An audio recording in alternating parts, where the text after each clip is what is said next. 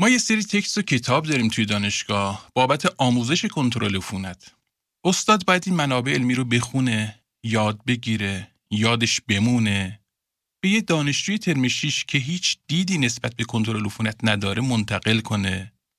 اون دانشجو یاد بگیره تا آخر دانشگاه یادش نره. وقتی مطب می‌زنه به دستیارش یاد بده. دستیار چقدرش یاد بگیره و چقدرش رو بتونه اجرا کنه. بعدا هم که مطب شلوغ میشه معمولا آموزش دستیار جدید میفته گردن دستیار قبلی.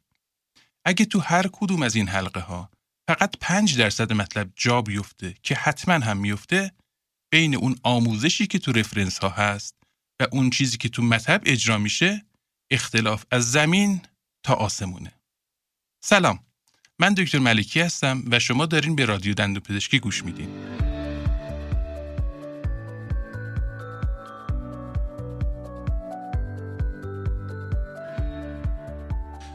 ما توی رادیو دندو پزشکی به چالش ها و موضوعات مدیریتی حوزه دندو پزشکی سرک می‌کشیم و سعی می‌کنیم مفاهیم مدیریتی رو با مثال های عینی و قابل لمس در اختیار دندون پزشکای عزیز قرار بدیم.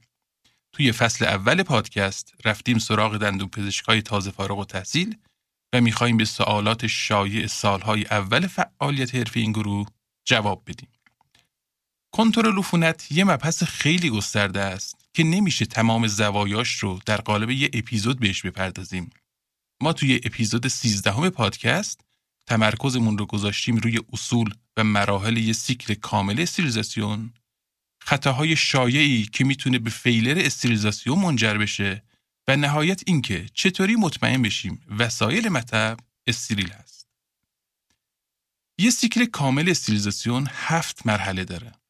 یک مرحله نگهداری وسایل قبل از شستشو. دو مرحله شستشو. سه مرحله خوش کردن روغنکاری و چک شستشو.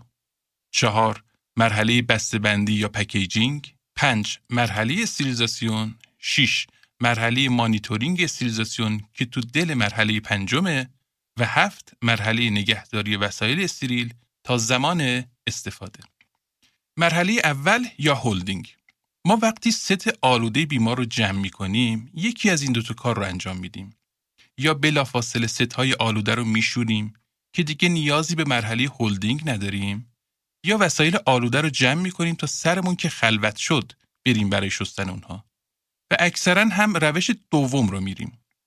نگهداری وسایل آلوده یه سری شرایط داره و نمیشه اونا رو همینجوری بریزیم توی سینک تا موقع شستن برسه. بلکه باید اونها رو بریزیم توی ظرف فلزی بزرگ، دردار، محتوی محلول پاک کننده. حالا حجم محلول چقدر باید باشه؟ اونقدری که وسایل توش کامل خیس بخورن و اینجوری نباشه که یه قسمت وسیله داخل محلول باشه، یه قسمت بیرون محلول. بلکه باید قوطه‌وری کامل داشته باشیم. هدف از این مرحله چیه؟ جلوگیری از خشک شدن دبری، بزاق و خون روی وسایل در واقع تسهیل شستشوی اونها توی مرحله بعدی. پس هدف نه ضد عفونی کردنه، نه استریل کردن و نه هیچ چیز دیگه ای. فقط قرار خیس بمونن که راحتتر شسته بشن. محلول چی باید باشه؟ توی این مرحله نیاز به محلول های گرون قیمت ضد عفونی کننده نداریم و صرفا یه محلول پاک کننده مثل آب و صابون هم کفایت می‌کنه. حالا این محلول رو چند وقت یه بار عوضش کنیم. چون لود آلودگی وسایل توی این مرحله بالاست محلول سریعا آلوده میشه و بهتره که تون محلول رو عوض کنیم. حداقل دو سه بار توی هر شیفت کاری. چرا میگیم محلول ضد عفونی کننده توی این مرحله استفاده نکنیم؟ اولا هدف ما فقط خیس خوردن وسیله است نه ضد عفونی. ثانیا اگه محلول گرون بخریم دلمون نمیاد تون تون عوضش کنیم. بعدش هم که محلول های ضد عفونی کننده ممکنه اثر خورندگی هم روی وسایل داشته باشن. و یه نکته دیگه اگه دیدین وسیله آلودگی واضح داره مثل خون یا باقی مانده سمان اول بگیرینش زیر آب روان بعد بندازینش توی محلول آب و صابون که لود آلودگی کمتر باشه. مرحله دوم یا همون مرحله شستشوی وسایل. ما سه تا روش داریم برای شستن وسایل. اسکراب دستی، دستگاه اولتراسونیک و ماشین شستشوی وسایل. اسکراب دستی شایع رایجترین و خطرناکترین روشه و احتمال نیدلستیک توش خیلی بالاتر از دو روش دیگه است. پس باید خیلی مواظب خودمون باشیم. چجوری؟ یک هرچی از بروس دست بلندتر استفاده کنیم فاصله دست متحرک با نوک وسیله‌ای که میشوریم بیشتر میشه و احتمال نیدلستیک میاد پایین. دو حتما از وسایل حفاظت شخصی استفاده کنیم و حتما هم دستکش زخیم بپوشیم. سه استفاده از مایع دستشویی چون کف می‌کنه و دید ما رو کاهش میده خطرناکه و اصلا نیازی بهشون نداریم. خیلی از دستیارا موقع شستن وسایل شیر آب رو باز می‌ذارن و زیر شیر آب وسایل رو میشورن و آب میپاشه دور اطراف و همه جا رو کثیف می‌کنه. به جاش می‌تونیم این کار رو بکنیم. سینک عمیق داشته باشیم، پرش کنیم از آب و وسایل رو ببریم زیر آب بشوریم. اینجوری پاشش آب رو نداریم و دور و بر خودمون رو کثیف نمی کنیم. روش دوم برای شستشو استفاده از دستگاه اولتراسونیکه که این دستگاه با vibration شدید debris و آلودگی رو از سطح وسیله پاک می‌کنه و چون تماس دست با وسیله آلوده رو کم می‌کنه روش امن‌تریه. برای یه سری وسایل مثل فایل و فرز هم که ممکنه توی روش دستی خوب شسته نشن خیلی روش مؤثریه. اینکه دستگاه باید چند دقیقه روشن باشه و چه محلولی توش استفاده کنیم حتما باید طبق توصیه شرکت سازنده دستگاه باشه و شرکت های مختلف زمان های متفاوتی رو توصیه می‌کنن از چهار تا 15 دقیقه محلول ضد عفونی کننده ای رو هم که میریزیم داخل دستگاه التراسونیک نهایتا باید روزانه عوضش کنیم روش سوم هم که استفاده از ماشین های ظرفشوییه که به درد مراکز بزرگتر می‌خوره و احتمالا مطب ها و کلینیک های کوچیک خیلی ازش استفاده نمی‌کنن. توی مرحله شستشو می‌تونیم بین شستشوی اولیه و آبکشی نهایی یه مرحله ضد عفونی هم داشته باشیم و وسایل رو توش قوطه کنیم. پس چی شد؟ ما دو مرحله قوطه داریم. یکی تو مرحله هولدینگ که گفتیم لود آلودگی بالاست و از آب و صابون استفاده کنین. دومی تو مرحله شستشو بین شستشوی اولیه و آبکشی نهایی که می‌تونیم محلول ضد کننده استفاده کنیم. قوطه‌وری اول اجباریه ولی دومی اختیاریه و آپشناله میشه حذفش کرد. توی مرحله سوم ما وسایل رو چک می‌کنیم که اگه درست شسته نشدن دوباره شسته بشن. اگه زنگ زده و مستعمل شدن از دور خارج بشن و بعد باید خشکشون کنیم. بعضی از مراکز از حوله برای خشک کردن وسایل استفاده می‌کنن که خب کار درستی نیست چون حوله رطوبت رو جذب می‌کنه و خودش میشه منشأ آلودگی. پس یا باید از حوله خشک تمیز استفاده کنیم یا هم وسایل رو بذاریم روی آبچکان یا هر وسیله مشابه دیگه ای که آروم آروم خودش خشک بشه. یه کار دیگه هم که توی مرحله انجام میشه روغنکاری وسایل چرخشیه مثل توربین و angle و air motor. روغنکاری باعث میشه بولبرینگ توربین عمرش بیشتر بشه و به خاطر جمع شدن debris روی اون از کار نیفته. این روغن قبل از اینکه توربین رو بذاریم داخل اتوکلاف باید خارج بشه. وگرنه در اثر گرمای داخل اتوکلاف روغن میپزه و توربین رو از کار میندازه. بعضی از همکارا معتقدن از موقعی که توربین ها رو با اتوکلاو استریل می‌کنن عمرشون کم شده. و کلا از خیرش گذشتن و دوباره برگشتن به ضد عفونی توربین ولی در واقع مشکل اینجاست که یا توربین رو خوب روغنکاری نمی‌کنن یا روغن داخل توربین رو خارج نمی‌کنن و میذارنش توی تو داستان روغن و گرما هم که مشخصه و اینجوری آروم آروم توربین از بین میره و تعمیر لازم میشه. حالا چطوری روغن رو خارج کنیم؟ دو تا روش داریم. یا باید از نیروی جاذبه استفاده کنیم و توربین رو سر پا بذاریم که روغنش خارج بشه؟ یا اینکه وصلش کنیم به یونیت؟ آب یونیت رو ببندیم و با فشار پوار هوا روغن رو خارج کنیم. یه سری دستگاه روغنکاری توربین و handpiece هم تو بازار وجود داره که شستشو، روغنکاری و خارج کردن روغن از توربین و handpiece رو با هم انجام میدن. و کیفیت کار هم به مراتب از روغنکاری دستی بالاتره.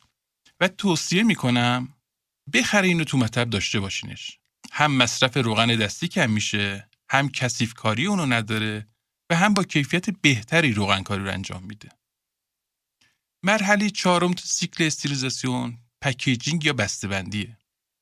کلا هر وسیله ای که بدون بسته‌بندی بره داخل اتوکلاو و استریل بشه اگه بلا فاصله بعد از باز کردن اتوکلاو استفاده نشه unsterile به حساب بیاد و این یعنی حتما باید قبل از اتوکلاو وسایل رو بسته بندی کنیم.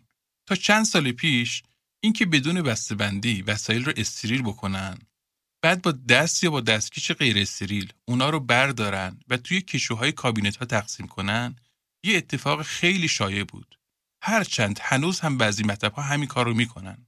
یه اشتباه نچندان شایع دیگه هم تو بعضی از مطب ها اتفاق میفته و اون همین که چون همکارا درک کاملی از بحث استریلیزاسیون ندارن و صرفا چون می‌خوان پک رو جلوی چش بیمار باز کنن تا خیالش بابت استریل بودن وسایل راحت بشه اول وسایل رو استریل می‌کنن بعد میذارنش داخل پک که خب کل داستان استریلیزاسیون رو با این روند زیر سوال می‌برن. حالا چطوری بسته بندی کنیم؟ دو تا روش شایع داریم برای بسته بندی یکی رول کاغذی شفاف که تو ارزهای مختلف تو بازار وجود داره یکی هم شانهای پارچه‌ای یا یک بار مصرف. روش بندی هم معمولا اینجوریه که همه وسایل لازم برای یه درمان رو با هم پک می‌کنیم. مثلا سند و پنس و آینه رو به عنوان ست معاینه پک می‌کنیم. یا کندانسور و برنیشر و کاربر و ماتریکس هولدر و نور ماتریکس رو با هم پک می‌کنیم. بهش میگیم ست ترمیم. و همینجور بقیه ست ها معمولا میگن اعتبار بسته‌بندی با رول کاغذی تا دو هفته است و با شان پارچه‌ای تا یک ماه. پس حتما باید تاریخ استریل رو روی پک بنویسیم که بشه این موضوع رو رصد کرد. اگه این تاریخ بگذره و ما از اون وسایل استفاده نکرده باشیم باید ست رو آن در نظر بگیریم و دوباره استریلش کنیم. مرحله پنجم میشه مرحله استریل کردن. روش های مختلفی برای استریل وسایل وجود داره ولی روشی که ما تو دندوپزشکی باش سر کار داریم استفاده از اتوکلاوه که از ترکیب فشار بخار و حرارت برای استریل وسایل استفاده میشه. مرحله ششم هم پایش یا مانیتورینگ استریلیزاسیونه که تو دل مرحله پنجمه. ما سه تا روش داریم برای مانیتورینگ استریلیزاسیون. فیزیکی، شیمیایی و بیولوژیک. برای اینکه مبحث هفت مرحله استریلیزاسیون رو جمع کنیم اینجا توضیحشون نمیدم. ولی تو ادامه همین اپیزود موضوع رو کامل باز می‌کنم. بحث هم شیرینه و هم خیلی مهم پس در ادامه اپیزود هم با ما همراه باشید. مرحله هفتم هم میشه نگهداری وسایل استریل شده. وسایلی که با این همه زحمت استریلشون کردیم تا زمان استفاده هم باید استریل بمونن. اگه بسته‌بندی نکرده باشیم یا رولهای کاغذیمون خیس باشن، پاره شده باشن، تاریخ استریل روشون نباشه، از تاریخ اعتبار استریلیزاسیون که شد دو هفته برای رولهای کاغذی و یک ماه برای شانهای پارچه ای گذشته باشه اون وسایل دیگه استریل به حساب نمیاد.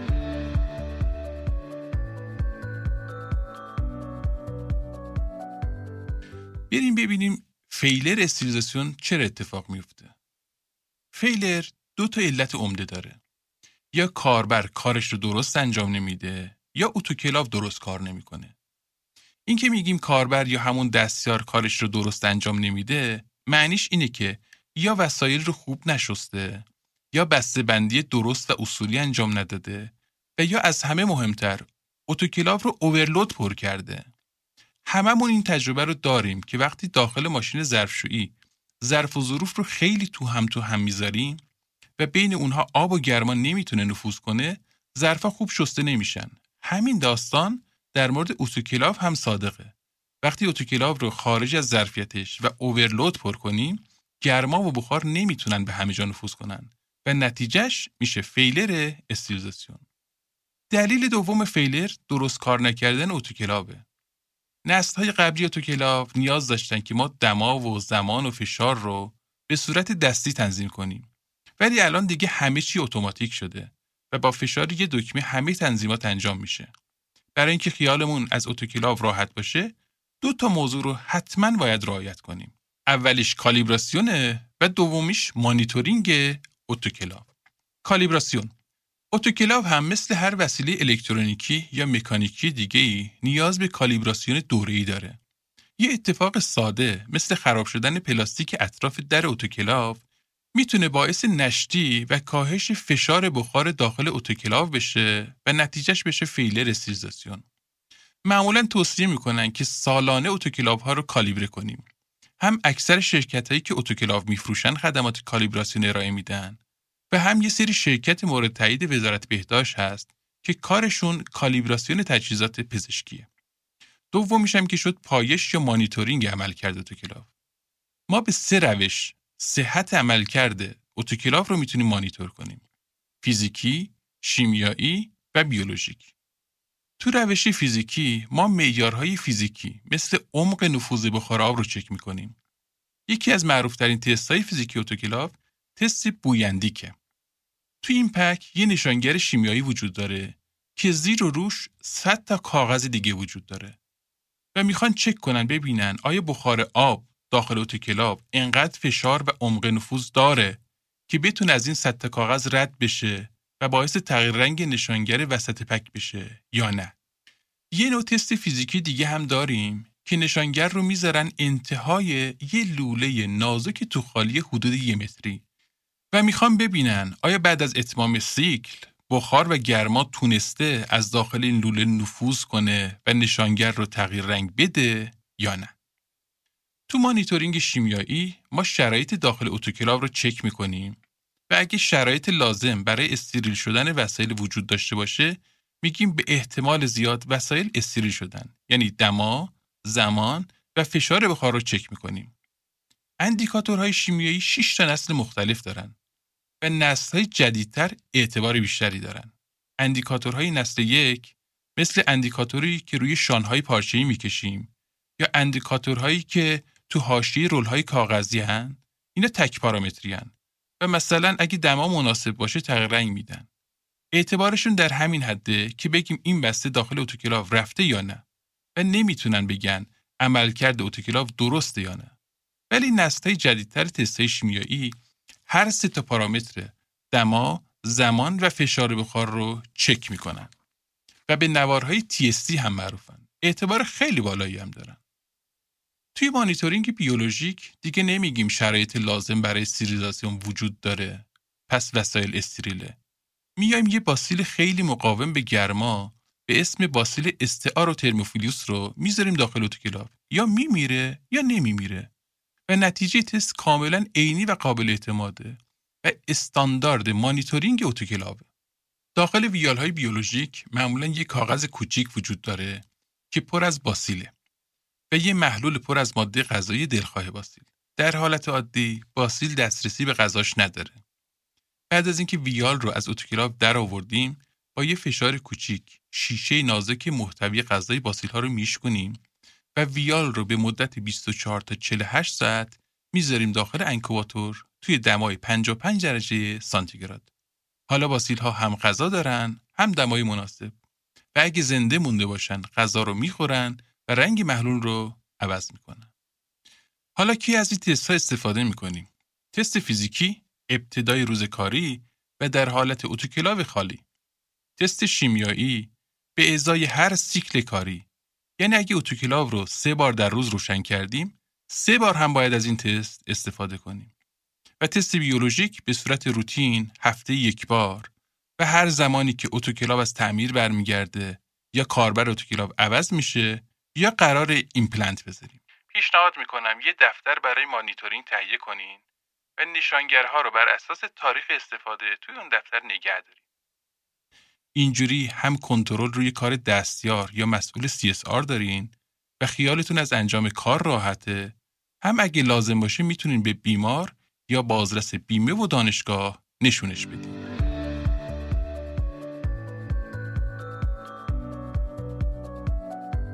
رادیو دندون پزشکی رو علاوه بر پادگیرهای قبلی مثل کست باکس، اسپاتیفای، گوگل پادکست، بریکر، استیچر و انکر حالا دیگه از اپل پادکست هم می‌تونین گوش بدین و ما هر ده روز یک بار اپیزود جدید رو بارگذاری می‌کنیم. اگه مطالب ارائه شده براتون مفیده به ما گوش بدین و ما رو به سایر دوستا و همکارا هم معرفی کنین و کمک کنین که پادکست بیشتر شنیده بشه.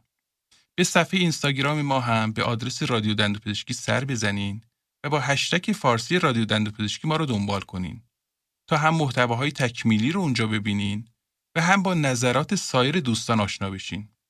این کامنت ها و نظرات به غنیتر شدن محتوای نهایی حتما کمک می‌کنه و یک گنجینه ناب از تجربیات همکارای مختلف رو در اختیار همکارای جوانتر قرار میده.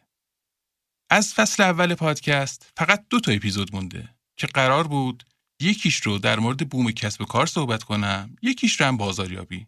هر کاری کردم دیدم بازاریابی رو نمیشه توی اپیزود جمعش کرد.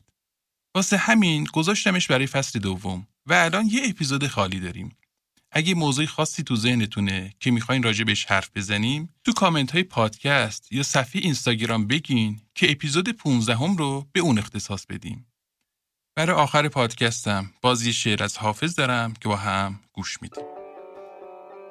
سمن بویان قبار غم چو بنشینند بنشانند. پریرویان قرار از دل چو بستیزند بستانند. به فتراک جفا دلها چو بربندند بربندند. ز زلف انبرین جانها چو بفشانند بفشانند. به عمری یک نفس با ما چو بنشینند برخیزند نهاد شوق در خاطر چو برخیزند بنشانند. سرشک گوشگیران را چو دریابند دریابند. رخ مهر از سهرخیزان نگردانند اگر دانند حق نگهدارتون